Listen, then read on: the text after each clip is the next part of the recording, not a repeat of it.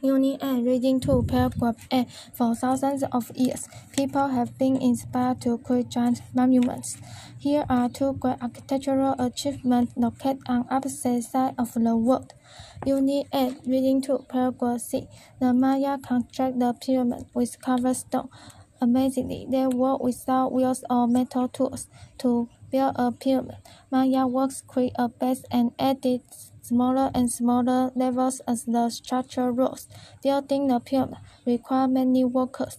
Some pyramids took hundreds of years to complete.